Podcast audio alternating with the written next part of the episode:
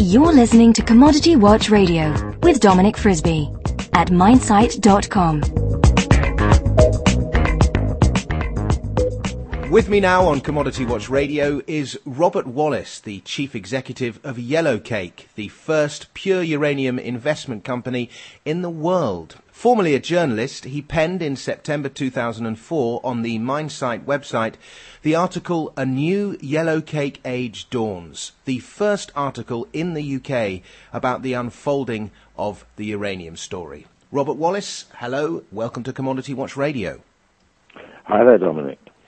Now, there are uranium companies springing up everywhere, many of whom won't ever produce any uranium. One of the brokers at TD Waterhouse said to me just last week he's getting more inquiries and more people wanting to buy uranium companies than any other sector. The shares in uranium companies are doubling and tripling. The uranium commodity itself has never actually corrected, it's only ever gone up.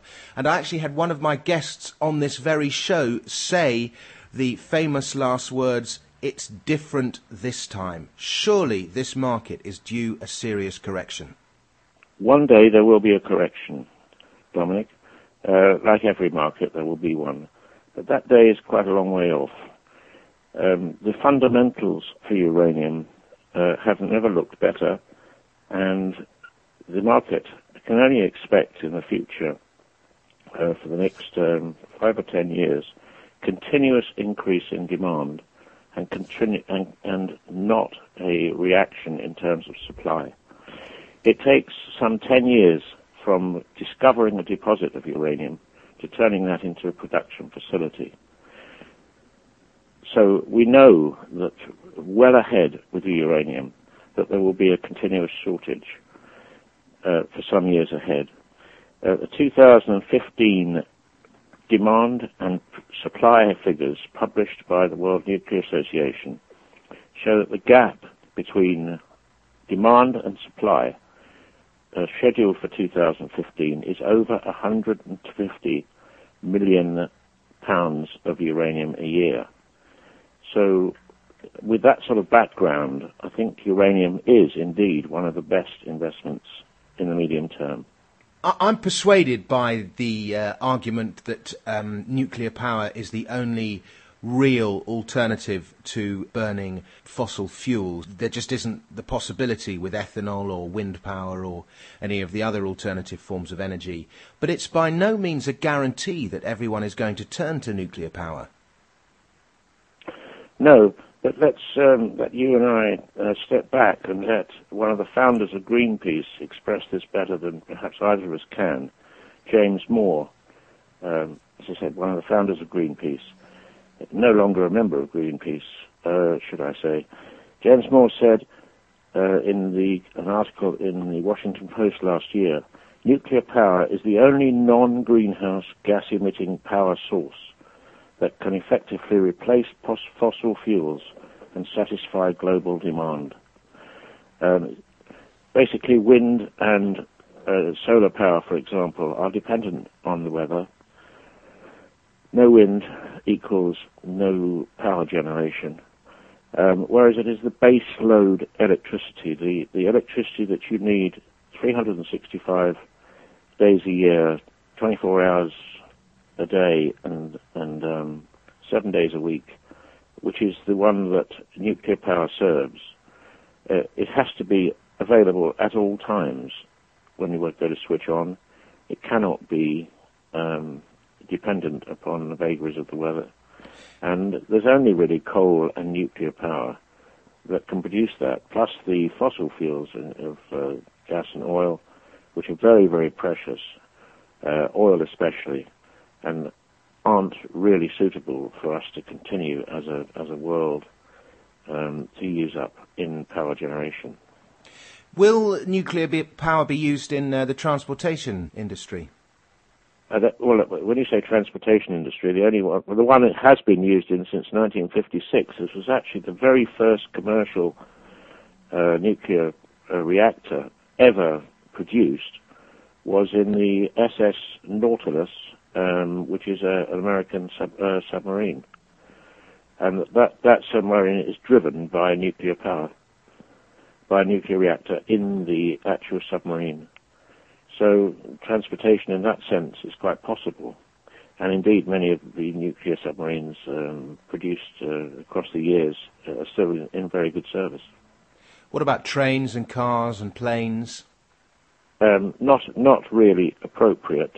Um, nuclear power is a very large-scale operation and requires uh, considerable safety uh, aspects built into it and it's not um, it's not uh, sensible to to have trains enclosed in concrete, for example, which what a nuclear power um, station really requires.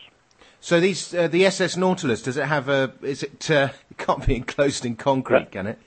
That was that was 1956, um, and the shielding around the nuclear reactor in a in a submarine is not built from concrete. No, um, but on the other hand, it's uh, considerable.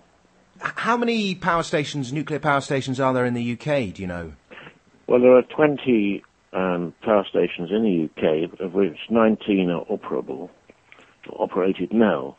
So it's 19 reactors, and they generate one fifth of the total nuclear power, total electricity supply for, for the United Kingdom.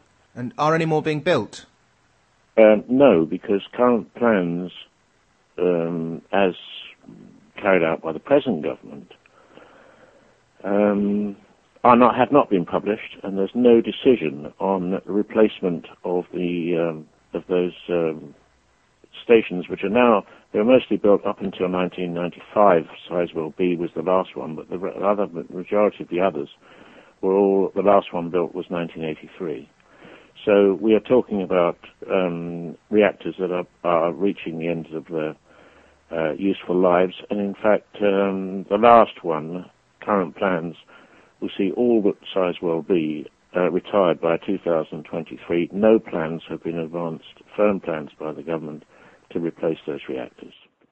At the moment, we're in a very, very bad situation in the UK because 20% of our power comes from nuclear, and that uh, that is all reckoned to be phased out um, in the next years up until 2023. It sounds like someone's being a little bit short-sighted, which is never an, an accusation you could level at a government, or not an English one anyway.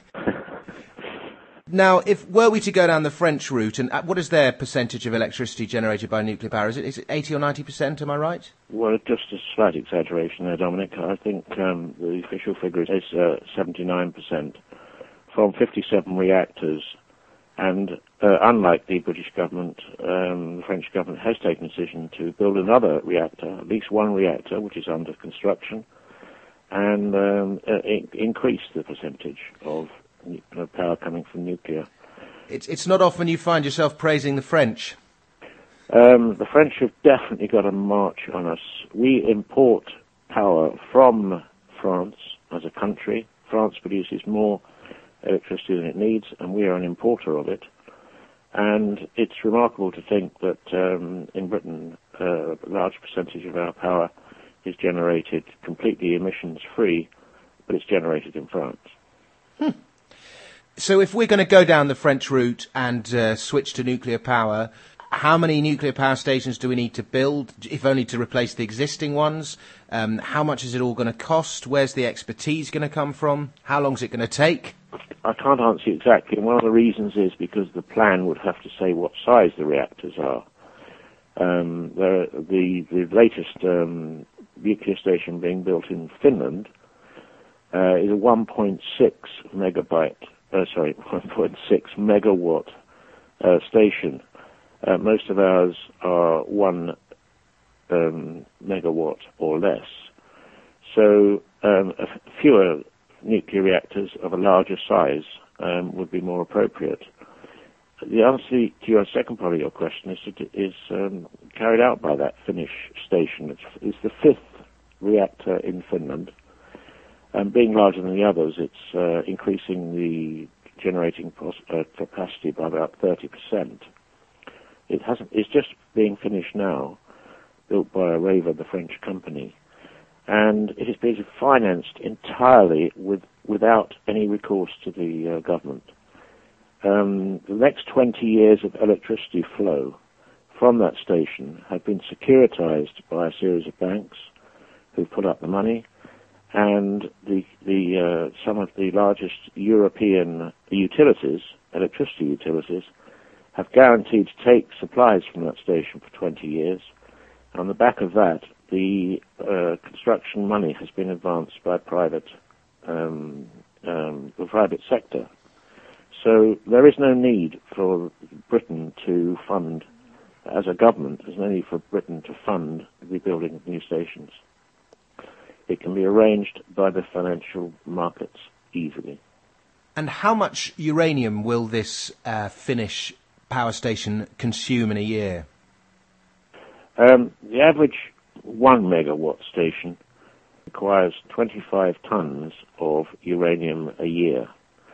Compared to that, a one megawatt coal station requires 3.3 million tons of coal a year, uh, involving enormous uh, movement and transportation costs.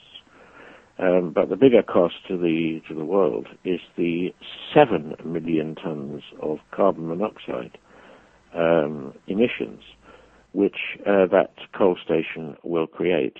Whereas the nuclear station, of course, creates no carbon emissions.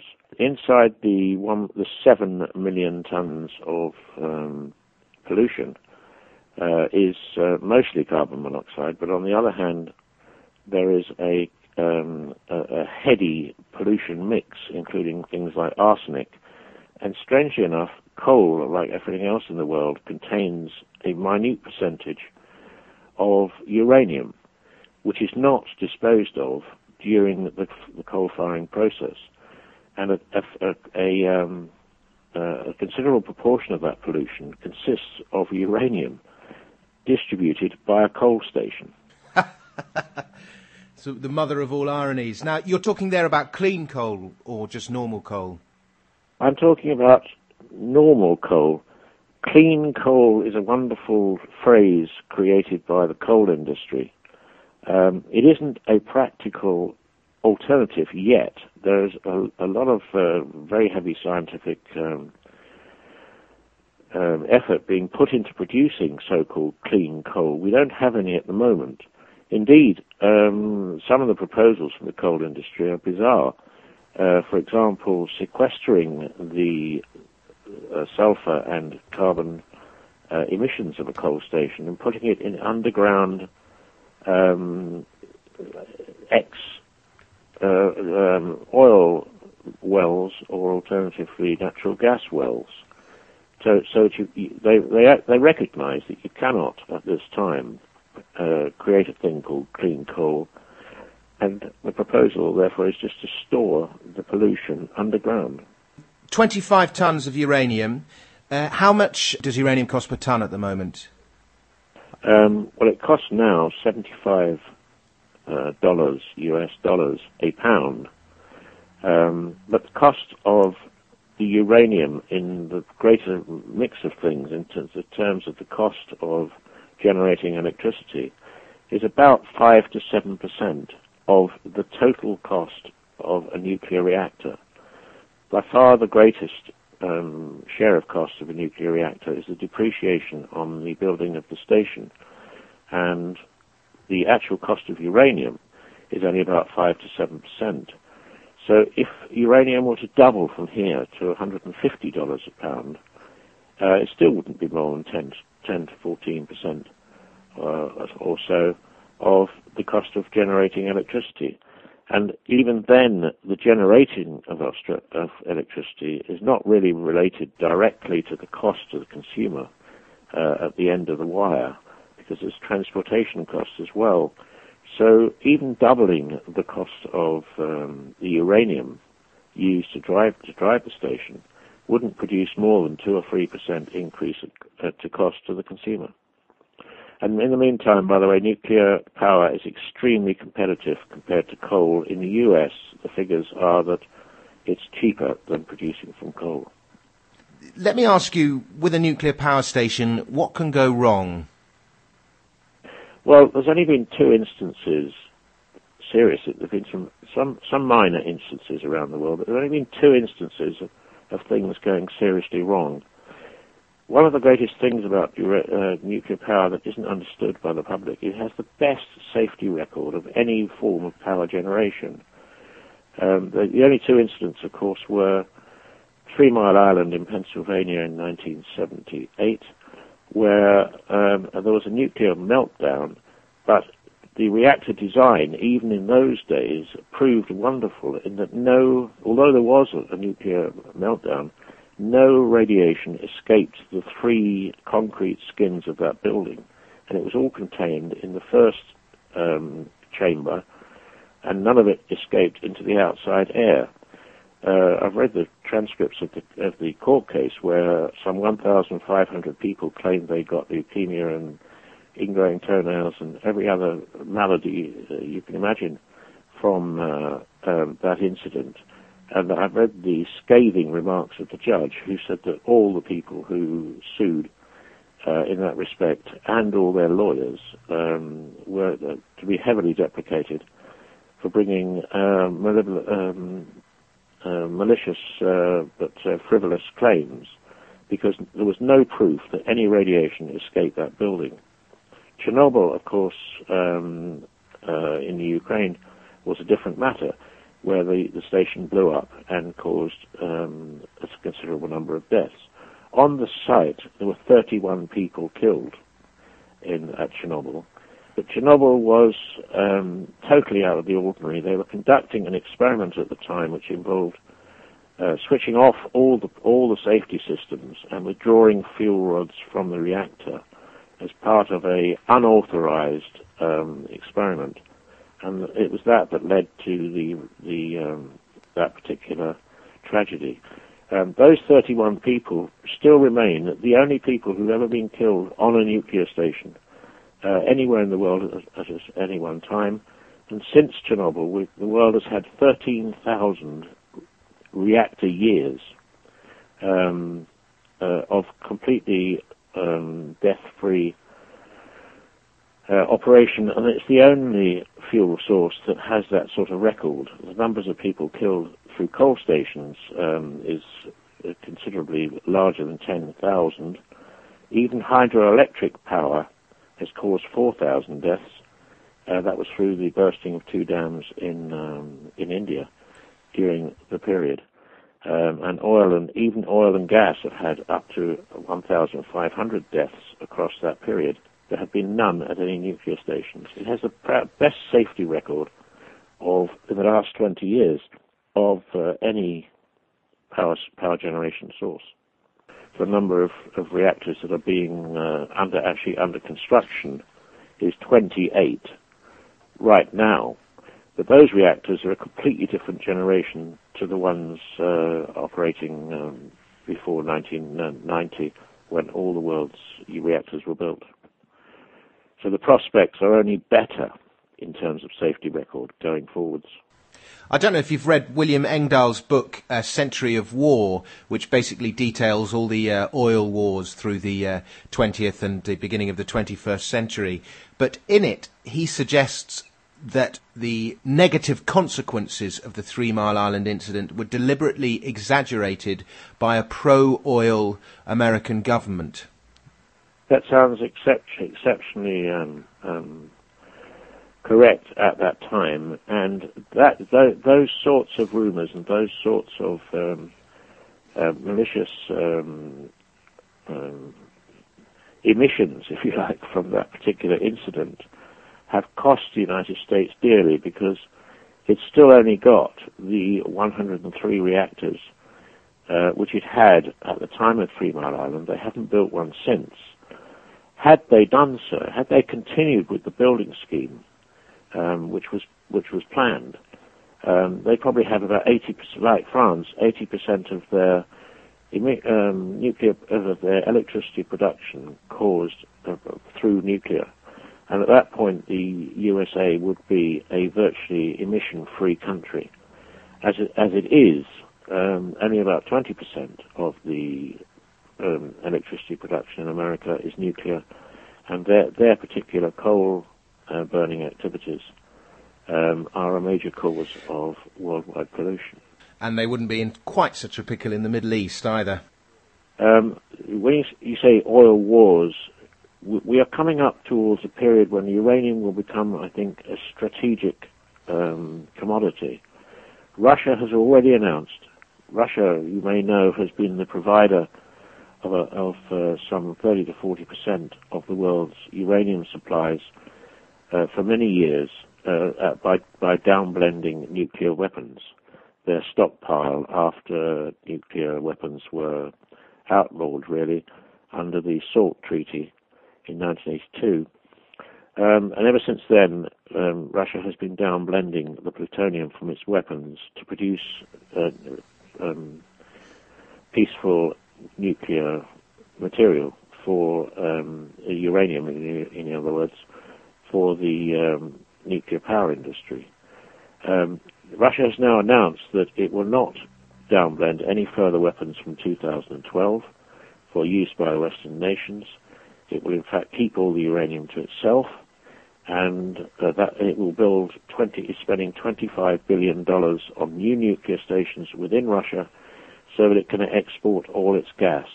At that point, uh, the world, the Western world, the European world, will be very, very, very heavily dependent on on gas from Russia uh, to keep itself um, supplied with electricity. That's a very dangerous position to be in. Um, eventually, the people who control uranium um, will control uh, the world's nuclear industry, and it's very refreshing to note that the biggest suppliers of uranium are Australia, Africa, and uh, um, North America, China, uh, Canada particularly, and sources within those, from those safe, as it were, areas, uh, about, will amount by 2015 to about 64% of, of um, all uranium produced. Uranium mining and the building of nuclear plants is going to boost demand for equipment and services. So, what are the related companies that we should be looking at?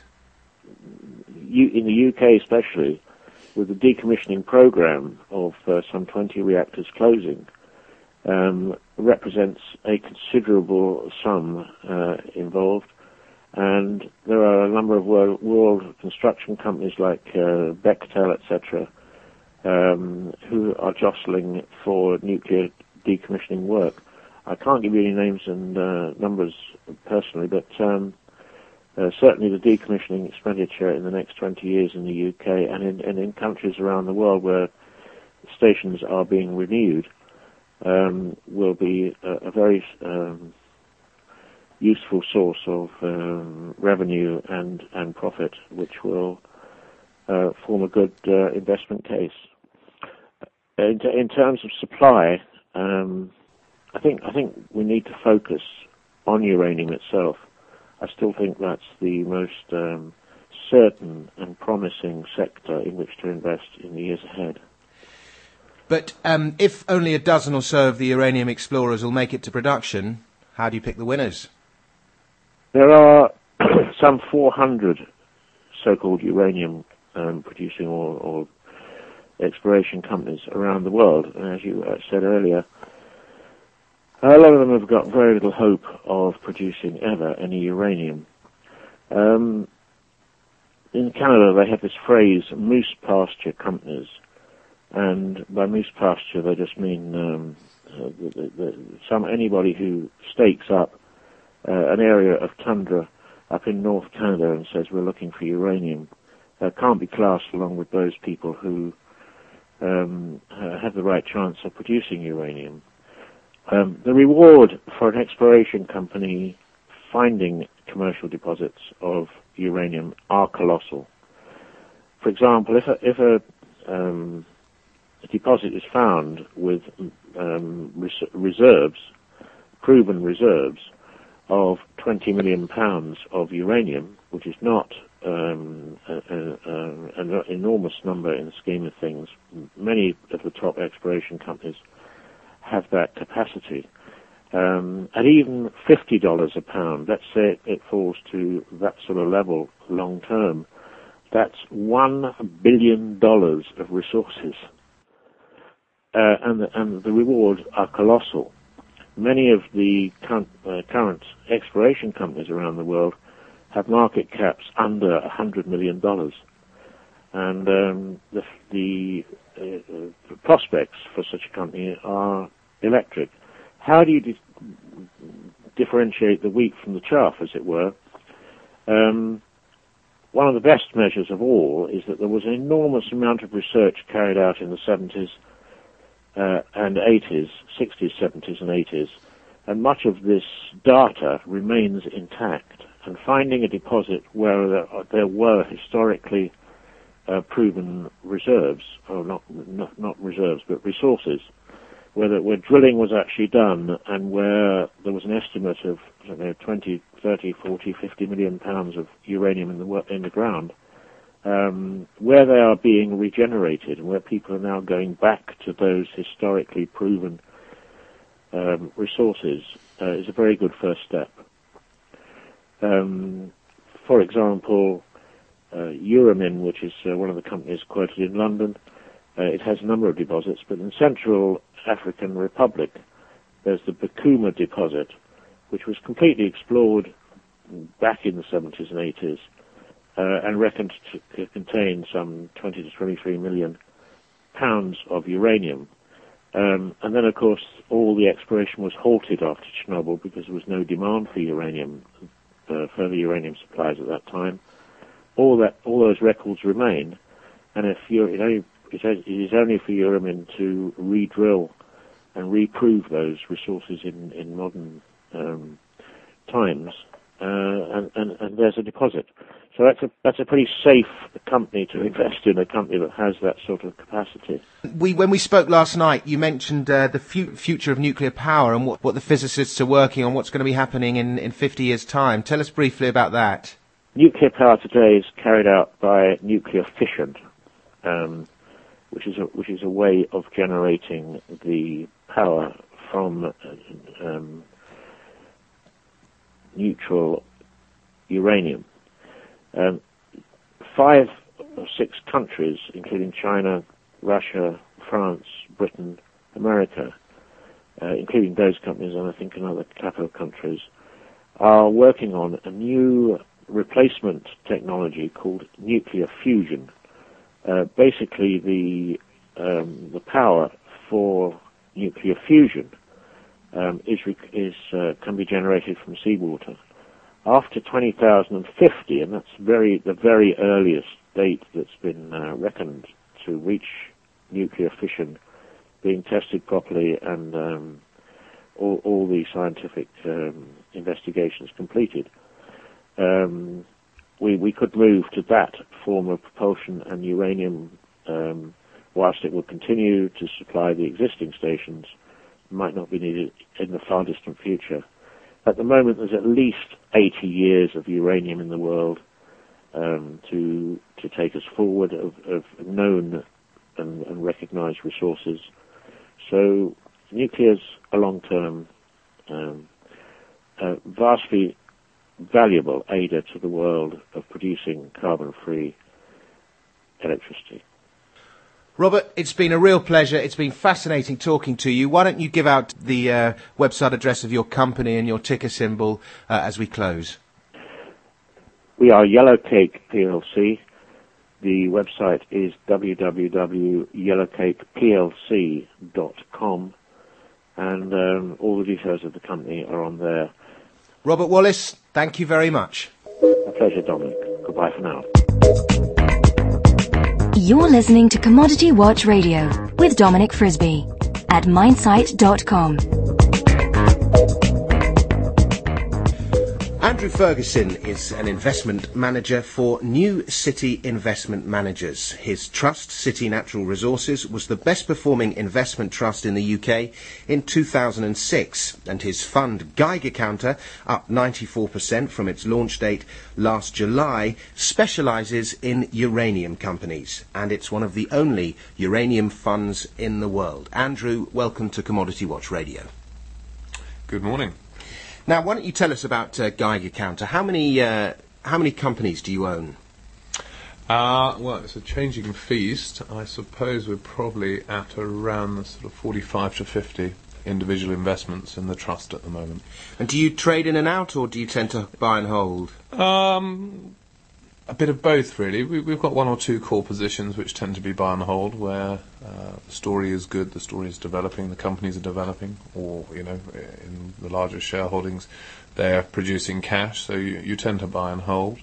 Um, some of the smaller companies, you are nimble, you're in and out. You, particularly at the moment with the way the market's behaving, you're seeing valuations being pushed up to potentially beyond what we might deem as acceptable. And um, half the trick of, of the job that we do here is um, not falling in love with stocks and taking a profit.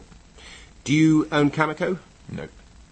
Had you? Did you ever buy it? Yeah, we did. We sold Cameco um, on the Monday after they put their announcement out. Uh, within the first five minutes of that, uh, the market opening post-announcement on, on the flooding of Cigar Lake, the market was asleep. Nobody actually really understood for 48 hours the severity of the problems at Cameco. Um, and am I right in saying last week they said seven years now? Yeah, and the market still doesn't get it. And I think that the Cameco are playing a big company game with the market. They're not telling people too much about really what's going on about the remediation work. We were meant to know in January, we were meant to know in February. Apparently, we might find out in March. I don't know. Um, there's going to be a point where Cameco will disappoint and the market will overreact and they will sell it down. And that, I think, will probably be the point that you want to get involved. It is still the largest uranium producer in the world, and they do probably have the largest asset base of uranium in the world, and so there is a point that you will have to own this company. If their Cigar Lake property is so badly damaged, that they're, are they going to be looking to start acquiring other assets, maybe some explorers with good properties? Well, um, they actually, Cameco, have a stable and a portfolio of undeveloped but uh, known uranium assets, predominantly in the Athabasca Basin, but on a global basis. And I would guess their board are probably fast tracking various other projects within the stable at the moment. Uh, and then I would say, as a, as a different string to their bow, they'll probably be uh, they'll be looking around at, at, some of the the smaller companies, some of the developing um, explorers who've probably got good assets, um, but uh, probably don't have the skills to take them forward. And yeah, I wouldn't be surprised if they do become acquisitive. And that Cameco, that the market hasn't reacted to the uh, to the Cameco situation, does that suggest there's a lot of um, speculative, should we say, incomprehending money in the uranium market at the moment? Um, they did react. So the stock was at about forty-four dollars the day that they made their announcement um, last year. Um, it took a while, but the stock drifted all the way down to thirty-six dollars. And on the back of the uranium metal, the physical metals rise in price, the stock's gone back up to around sort of 43 where we are today, I think.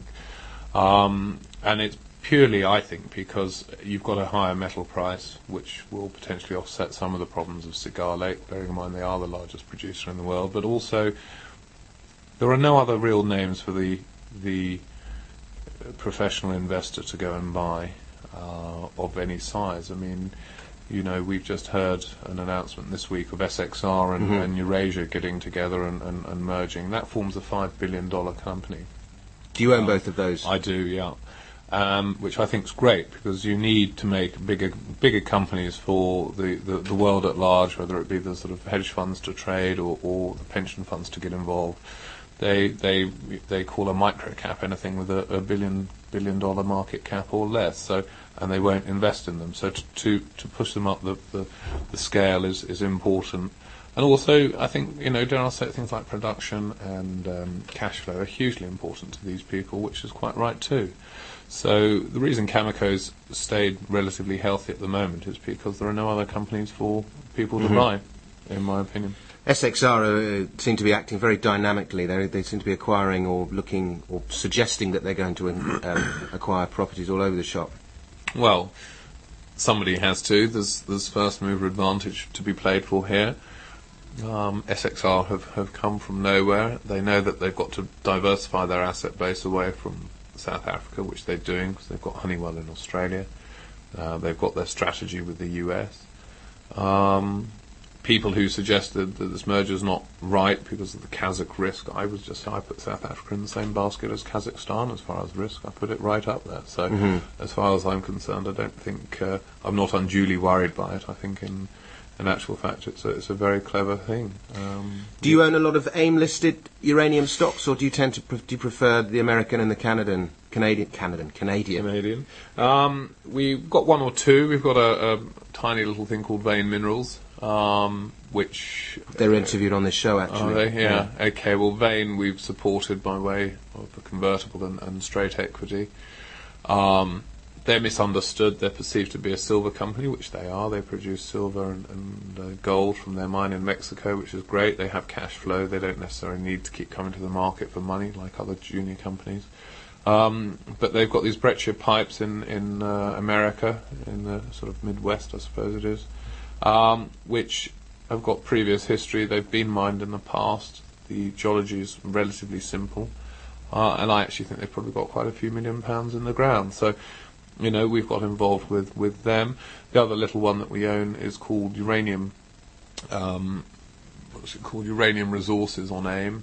Um, they have a 50% joint venture with a, a group in uh, Australia called Western Metals. It's the wrong price in the UK. In, in Australia, um, the Australian 50% would equate to about an 8p share price, but of course the, the AIM market's not sophisticated enough, and the, the people involved in it generally don't sort of understand uh, the, the nuances of, of, of joint ventures, I don't think.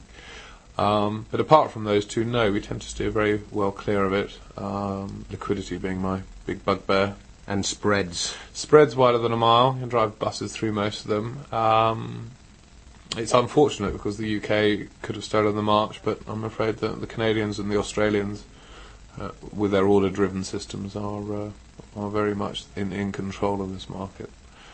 I find it a great. I mean, I, I invest quite a bit of my own money, and and uh, it's just very hard to earn anything on AIM because of those spreads, and you end up putting your money into uh, Canadian dollars and and uh, Aussie dollars, and then you face the um, the currency risk as well as everything else. which has not been insignificant this year alone. I Well, mean. the Canadians well down, isn't it? Yeah, it's gone from just nearly. Well, it's gone from two to wherever we are today, two point three or something, Mhm. which um, is not useful when you're running a, a big fund, let alone when you're talking about uh, your own money. Mhm. What? Uh, how much money do you manage?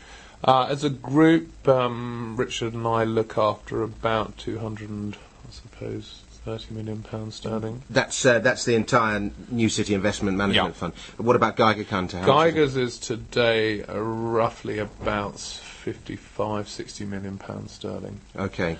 So- And if we want to buy Geiger Counter, where do we? What's your ticker symbol? Where do we look? Geiger Counter is, is primarily listed on the Channel Islands Stock Exchange, which is a regulated uh, exchange, and it has a secondary quote here in London. Uh, ticker code is GCL um, and trades on the, the international board of the London Stock Exchange. Uh, any stockbroker can buy it. I see. And um, what's? Uh, do you have a website? yeah, we do. It's all on the New City Investment Managers website, which is ncim.co.uk. Um, and we keep that up to date. We put fact sheets out uh, for all the trusts that we manage, just a bit of market commentary and, and the top holdings of each trust. And that your business is basically uh, investing in natural resources. I Yeah. presume you are a uh, commodities bull. Um, certain sectors of the space, yeah, definitely. Um, obviously, very keen on uranium. Uh, very, very keen on the gold price. Um, and gold equities per se. Not so keen on certain base metals. I think, uh, you know, we, we like nickel. We really do like nickel. Just on a fundamental argument. We like uh, the zinc price uh, and, and zinc stocks on the fundamentals. Little more sceptical about copper, for example. Um, but uh, it's all really, does the world keep growing? If the world keeps growing, the metals keep going up. Or not necessarily up, but they, they keep giving you uh, sensible returns back. And does your City Natural Resource Fund have uh, exposure to soft commodity prices? We do. We've got a few plantation companies, things like uh, Anglo Eastern Plantations, MP Evans, um, REA, which are all palm oil producers in the Far East. Um, MP, MP Evans is a bit more of a sort of uh, soft uh, commodity uh, conglomerate, but uh, no, the palm oil price is sort of uh, sitting at near all-time highs, around 600 uh, $600, and um, Yeah, I think we're we're pretty optimistic. I think the other area we've uh, we would like to get involved with, but maybe not in these vehicles, is water, because I think actually Yeah. water is probably the most precious natural commodity sitting in the world. Well, we're going to do a program on water, so you must come back and we're going to do a program on zinc as well. So Oh, come I- and talk to us about that yeah, too. well, any time. Um, yeah, I mean, how do you invest in water? It's, it's. I mean, apart from water services, it, it's difficult. But let's not talk about that now. We'll talk about that another time. Um, let's let's go back to uranium. What do you think the UK needs to do? If you were um, a consultant to one of the energy ministers, what would you be saying to them now? I think they've got to pull their finger out, to be quite honest with you. I mean, at the moment, you know, uranium, everybody's talking about the metal. They're talking about how high is the metal going to go from $75 a pound. They're talking about demand, but you've got to look at underneath what's fueling demand. Demand's being fueled by a new build reactor plan going on on a global basis. And you've got the Chinese, you've got the South Africans, you've got the Finns, you've got the Indians, you've got the Russians, you know, and that's a tiny little proportion of, of, of some of the superpowers in the world who are actually all building new reactors. Um, the UK will dither because politicians tend to do that. Nobody will want to upset the voters, and um, we'll be left. We'll be left, you know, behind. I think they really need to pull their finger out and get on with it because the problem is the nuclear industry has been so unloved for so many years. There is a, a dearth of people. There's a skill shortage of people who understand and can make reactors. Uh, the UK is actually blessed to some extent, but uh, there's only four or five companies who can license the technology to to build new reactors. And what will happen, of course, is that uh, everybody else will get in the queue first, and we'll we'll be at the back of the queue. And so, rather than going through, you know, the the the due public process. I mean, the Chinese, you've got to quietly admire them. They're just getting on with it. They know they need the energy. The South Africans are getting on with it. Whereas over here in this country, it will take politicians many public debates and, and, and hearings, etc., for them to make their mind up. And it will be 10 years down the line and it will be too late. And we'll be paying top dollar. We'll be paying top dollar. We'll be 90% reliant on Norwegian and Russian gas imports for our energy needs, which is a first world nation, which is apparently what we are, is uh, pretty worrying, really. And uh, I'm of the belief that we might not be at, at or near peak oil, but we're at or near peak cheap oil. I think I think so. I mean, you know, I, I, I saw a lovely statistic in the weekend press um, that the, the Chinese are still only consuming half the number of barrels per capita that that um, America consumes, for example.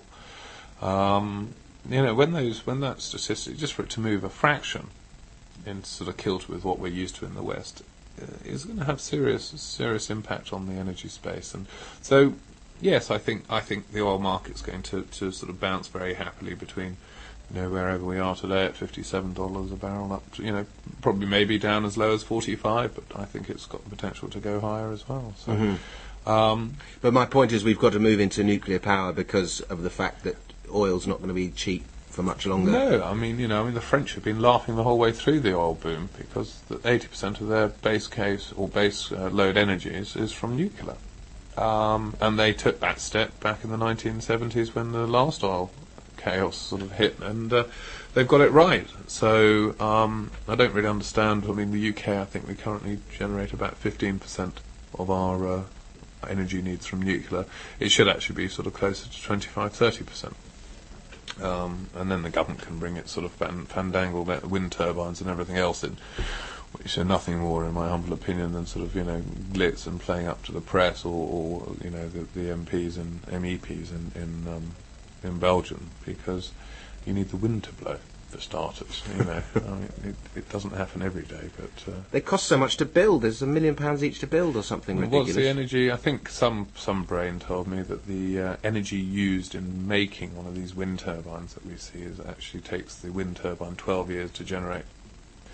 So it would pay for itself in 12 years, but you know it would probably have packed up by then as well. So you'd have had to replace it. So I'm I'm, I'm sceptical about it, and and We're not building any nuclear reactors in the UK at the moment, am I right? no, I did read something slightly encouraging that they were they were they had put a tender out um, with a view to because the problem is with uh, the nuclear fleet in the UK is it's actually getting to its its best before date. Um, they'll probably stretch it out 10 years longer than, than they've said, which is great, but they really now need to start thinking very, very harsh, oh, sorry, hard about uh, how they're going to do it.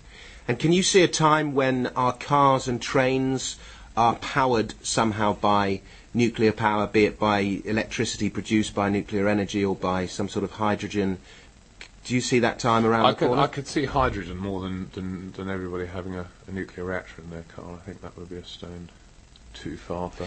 Well, no, but I mean, you might get, you might plug your car into your electricity Yeah. thing at home, and your home electricity might be generated. Yeah, by- oh, definitely. I mean, I, I, I, you know, it's it's the only sensible alternative. Uh, it's a good f- it's a good bedfellow for, for the hydrocarbons that we already use. Um, you know, it, it's the the big thing that the politicians will tell you about that it is greener, and it is greener than, than burning fossil fuels, for example. But in actual fact, I mean, if I was a politician or the prime minister, I'd be more worried about my surety of supply rather than relying on Mr. Putin, who, you know, whatever you think, we all know can be unreliable as far as his gas supplies or turned off at a moment's notice. It's not where we should be as a country. I don't think you would, uh, you know, definitely want to uh, ensure that the lights stay on and you can keep going, which is uh, what nuclear, I think, provides because it sits on your own, on your own shores in your own country. How are we going to cure this? And this isn't your area of expertise, I know, but how are we going to cure this ailment of short-term, voter-pleasing policies that we have in government? I think you have to go back. I mean, it was probably bef- it was before my time, but you know, you've got to almost go back and, and do what the likes of Mrs. Thatcher did, which is stick her fingers up at everybody and just get on with it. Um, respect comes, I suppose, to those who, who earn it. I don't know. I just, I mean, you know, and you know, the real people to blame are us. Uh, you know, your listeners to your program, because nobody actually gets off their asses and votes for change. Mhm. And that's the truth of it. Politicians are, uh, are a waste of space. We all know that because they, they'll never do anything to upset um, themselves or their own little cocoon. But it's actually us who deserve the blame. But uh, I mean, who do we vote for then? well, I'm not suggesting. I'm not telling you who to vote for. No, but I'm I mean, sugge- David Cameron's kind of in many ways another Tony Blair. Well, he probably is. Yeah, that's the problem. Um, but I'm suggesting that if we don't vote, we're not expressing our opinions. Um, and you know, like Mr. Livingstone running roughshod and riot with his blooming, you know, little fiefdom building London with you know congestion charging and tax. Um, you know, who's to blame? Well, we are as the voters for not moving him on. So. Uh, I Do you don't know think, who I you mean- vote for. I'm not suggesting. I've got no idea, but I'm suggesting that there's, there's a job out there for somebody who's actually going to be a little bit more frank and honest and open. I couldn't agree more.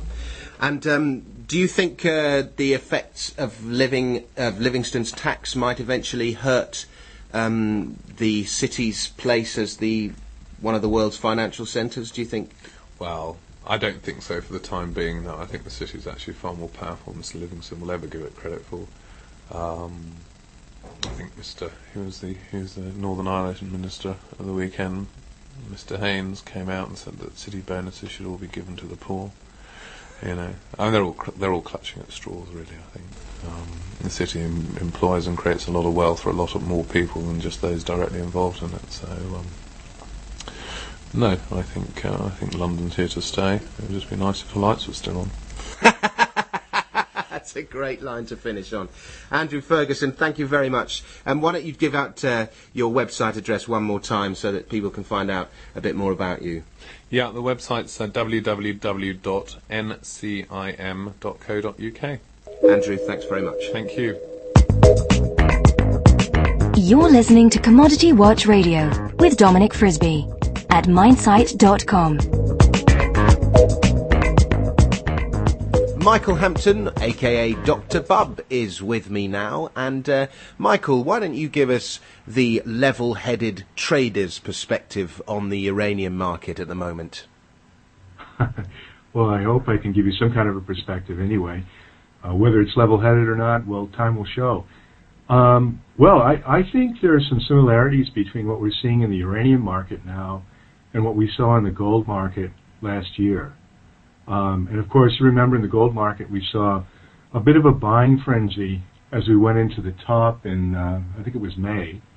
And it seems to, we're we're seeing some of the same signs of that now in, in the uranium market. Lots of people who haven't been in the market are jumping in now, and they're jumping in and buying almost indiscriminately. They're buying stocks. So, I mean, I'm tending to look at this as, and who knows how far these bubbles go, but I'm tending to look at this as a selling opportunity uh, where I can take some money off the table in uranium stocks and put it into gold and energy stocks. Um, so where I have uranium stocks, I'm, I'm really selling right now, intending to redeploy elsewhere. You're, you're convinced of the long-term case uh, for uranium, but you think we might be uh, on our way to a short-term top. Yeah, that, I would agree with that. Um, like last year, we saw a, a, top in May in gold, and then we saw a pullback, and it lasted some months, and now we're headed back to. I reckon we're going to go back and retest that high and go higher. Um, and if we saw a pullback in uranium that might last a few weeks at least, maybe a few months, uh, I would be inclined to buy that. Now, I understand you are buying or you are considering buying puts on the US indices. Is that wise, given the screaming runaway bull market that's been going on for the last six months? Well, I, th- I think it stopped screaming with uh, the same intensity that it was before. But let's step back for a second and, and, and, and see what uh, I'm concerned about here. Um, we've had a long bull market. It really goes back to 2002 or 2003, depending on which index you're looking at. And that's a long time. 2002 to today is uh, what was October 2002. So really talking about almost four and a half years. Um, and if you look at 2003, the low would have been in March 2003. So we're nearly into uh, four years. There's a four-year cycle. It tends to be one of the most um, reliable cycles um, that, that you you can find. And um, I mean, well, some people will tell you that it bottomed last year in July. I don't believe that. I believe that cycle has yet to bottom and that we will see an important fall before that cycle's over. Um, there are a number of very interesting um, predictions and forecasts from various analysts, and I can mention here Martin Armstrong, and there's a thread on this. There's a thread about Martin Armstrong, and I think you've started yourself. Um, that's right, isn't it? That is correct. Uh, people can read a thread on GEI about Martin Armstrong. He's got the 8.64 year cycle, I think he talks about.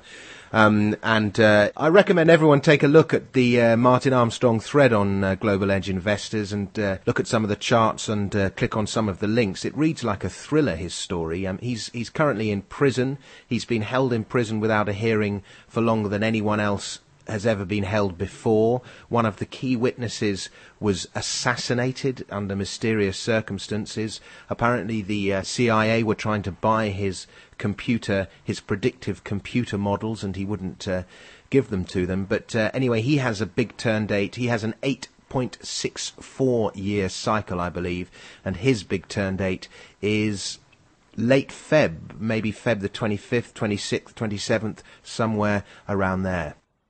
Um, there's another chap called um, Peter Eliades, who's an expert on cycles.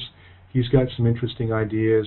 I won't go into a long uh, exposition of that, but uh, basically he thinks we're coming into an important top here sometime between now and May. And after that top is in place, it will be some years, perhaps, before we see higher highs. How successful a trader has uh, Peter Eliades been? I mean, are his calls reliable? Well, I don't know what his trading success is, but I've been reading his or hearing of his forecast for many years, and he has gotten it right. He's a real student of the market. Um, he looks back, um, you know, decades and even hundreds of years in some cases. And uh, well, let me kind of summarize what he's saying. Is he talks about from low to low to high. So, I mean, another way of putting that is he's talking about cycle inversions, where if you measure the time frame from two important lows uh, to today, um, there's almost an equal time frame from the low to the next low. That time frame is equivalent uh, to the time frame from the second low to more or less where we are today. And he says a whole range of cycles are showing that pattern. Uh, I think the longest cycle he talks about, which shows that pattern, is of 78 years or something. But the point of that is that uh, when all these cycles are inverting at the same time, it typically means there's a very important turn coming in the market. Um, and you know, we, we should have probably had our our uh, our cyclical low in the four-year cycle around about now. Instead, we're getting a high. So that suggests we might have one of those inversions going on. If that happens, um, it could mean we have a very sharp drop to look forward to. Now I'll mention one other guy who's also a, a student of cycles and long cycles, and this chap goes back hundreds of years and even thousands of years, I think I've heard him talk about. But he, he's a very interesting guy. He's come up with some very interesting forecasts, some of them being accurate, some of them not accurate. But he's a guy called PQ Wall, and uh, PQ Wall talks about um, a sort of repeat of the 1929 uh, drop. And he says that you know there there is one date uh, or time that's emblazed in everyone's memory, and that's 1929. And he says 12 months from now there will be two. So he thinks we're going to see a very sharp sell-off. It's funny, isn't it? But uh, you know, I uh, I don't know whether to believe this stuff, but um, the thing is, Michael, is that bad news is easier to sell than good news.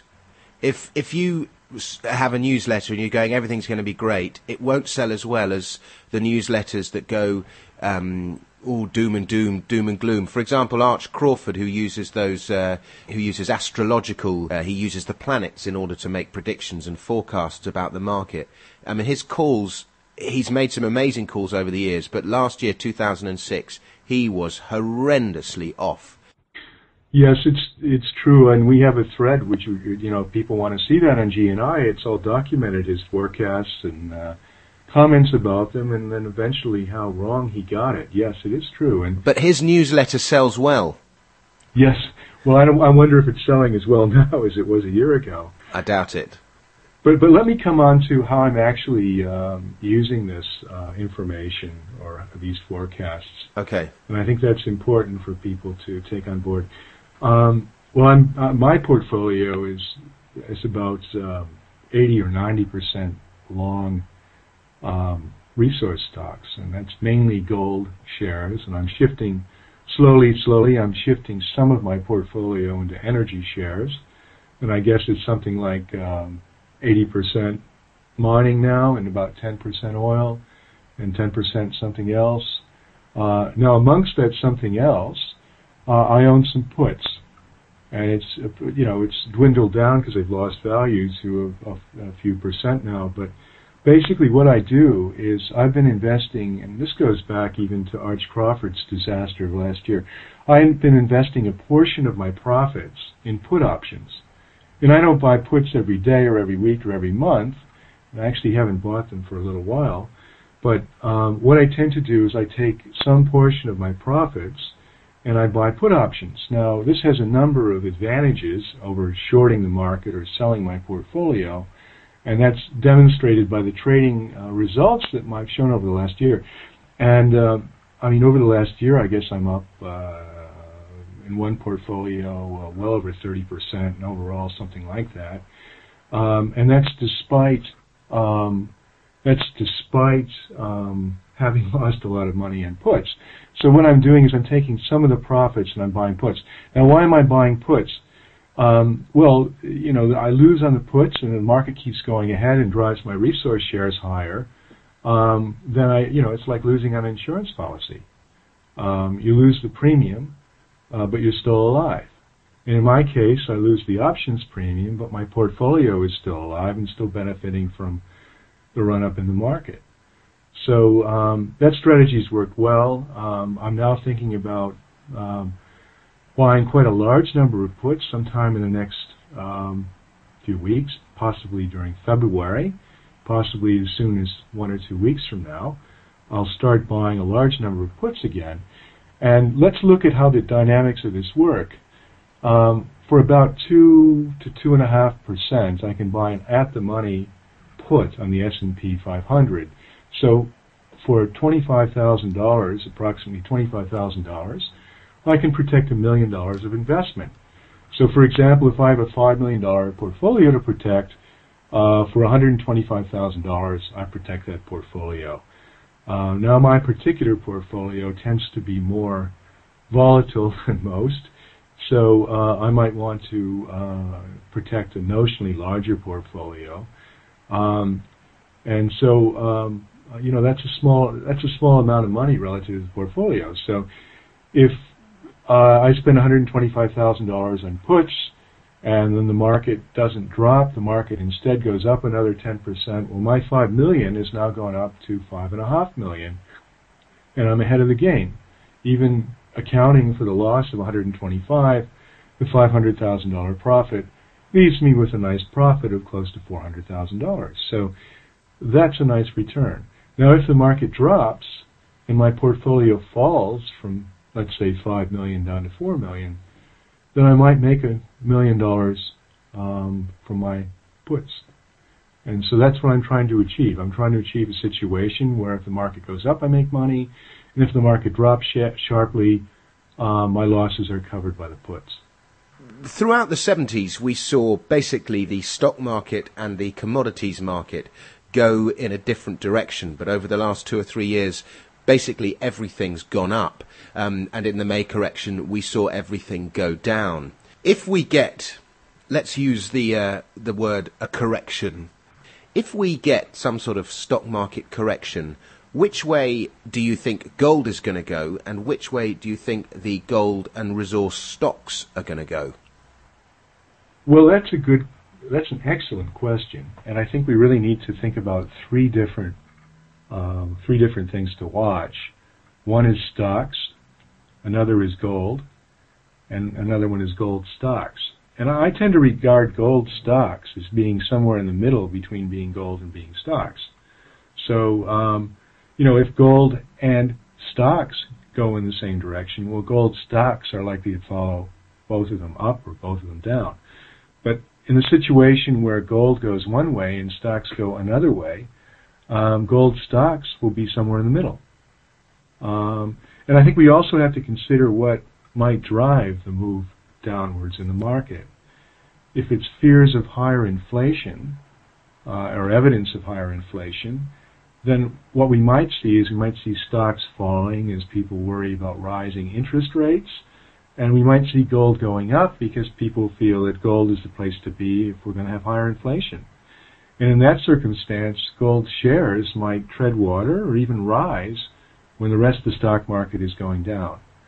Um, now, having said that, um, we do have to keep in mind that since gold shares are, are stocks, if people start getting hit with margin calls, at some point people might be driven to sell their gold shares simply to shore up their portfolio values. So in that situation, if we saw a 10 or 20% drop in the stock market, we might see gold shares sell off a bit too, but hopefully quite a bit less. So, you know, uh, it's it'll be interesting to see which type of drop we have this time. Is it driven by external events which uh, leave gold flat or even going down, or is it driven by some kind of uh, story or fear that causes gold to go up while while uh, while shares drop? But anyway, I'm hedging my gold shares by buying puts on the general market, and I'm kind of hoping that uh, we will have one of those moves where I win on both sides of the hedge. Mike, uh, it's been great talking to you, and uh, I wish you good fortune with your puts. Do you want to give out the website of Global Edge? Yes, uh, it's easy to find, easy to remember. It's globaledgeinvestors.com. Um, if you want a shortcut uh, into the site, you don't want to type all, out, out all those words, simply type G-E-I-B-B.com. Or there's a link from Minesite. If you click on the Minesite bulletin board button, that'll take you through to Global Edge. Everyone's welcome, and uh, please come and have a look and join and even start a thread. Okay, Michael. Uh, hopefully, I'll see you um, in a couple of weeks at uh, the PDAC in Toronto. But in the meantime, it's been great talking to you. Same for me. Speak to you soon.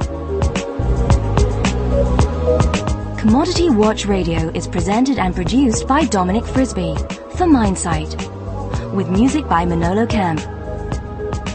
To discuss the markets and have your say, why not visit our bulletin board at globaledgeinvestors.com. That's globaledgeinvestors.com.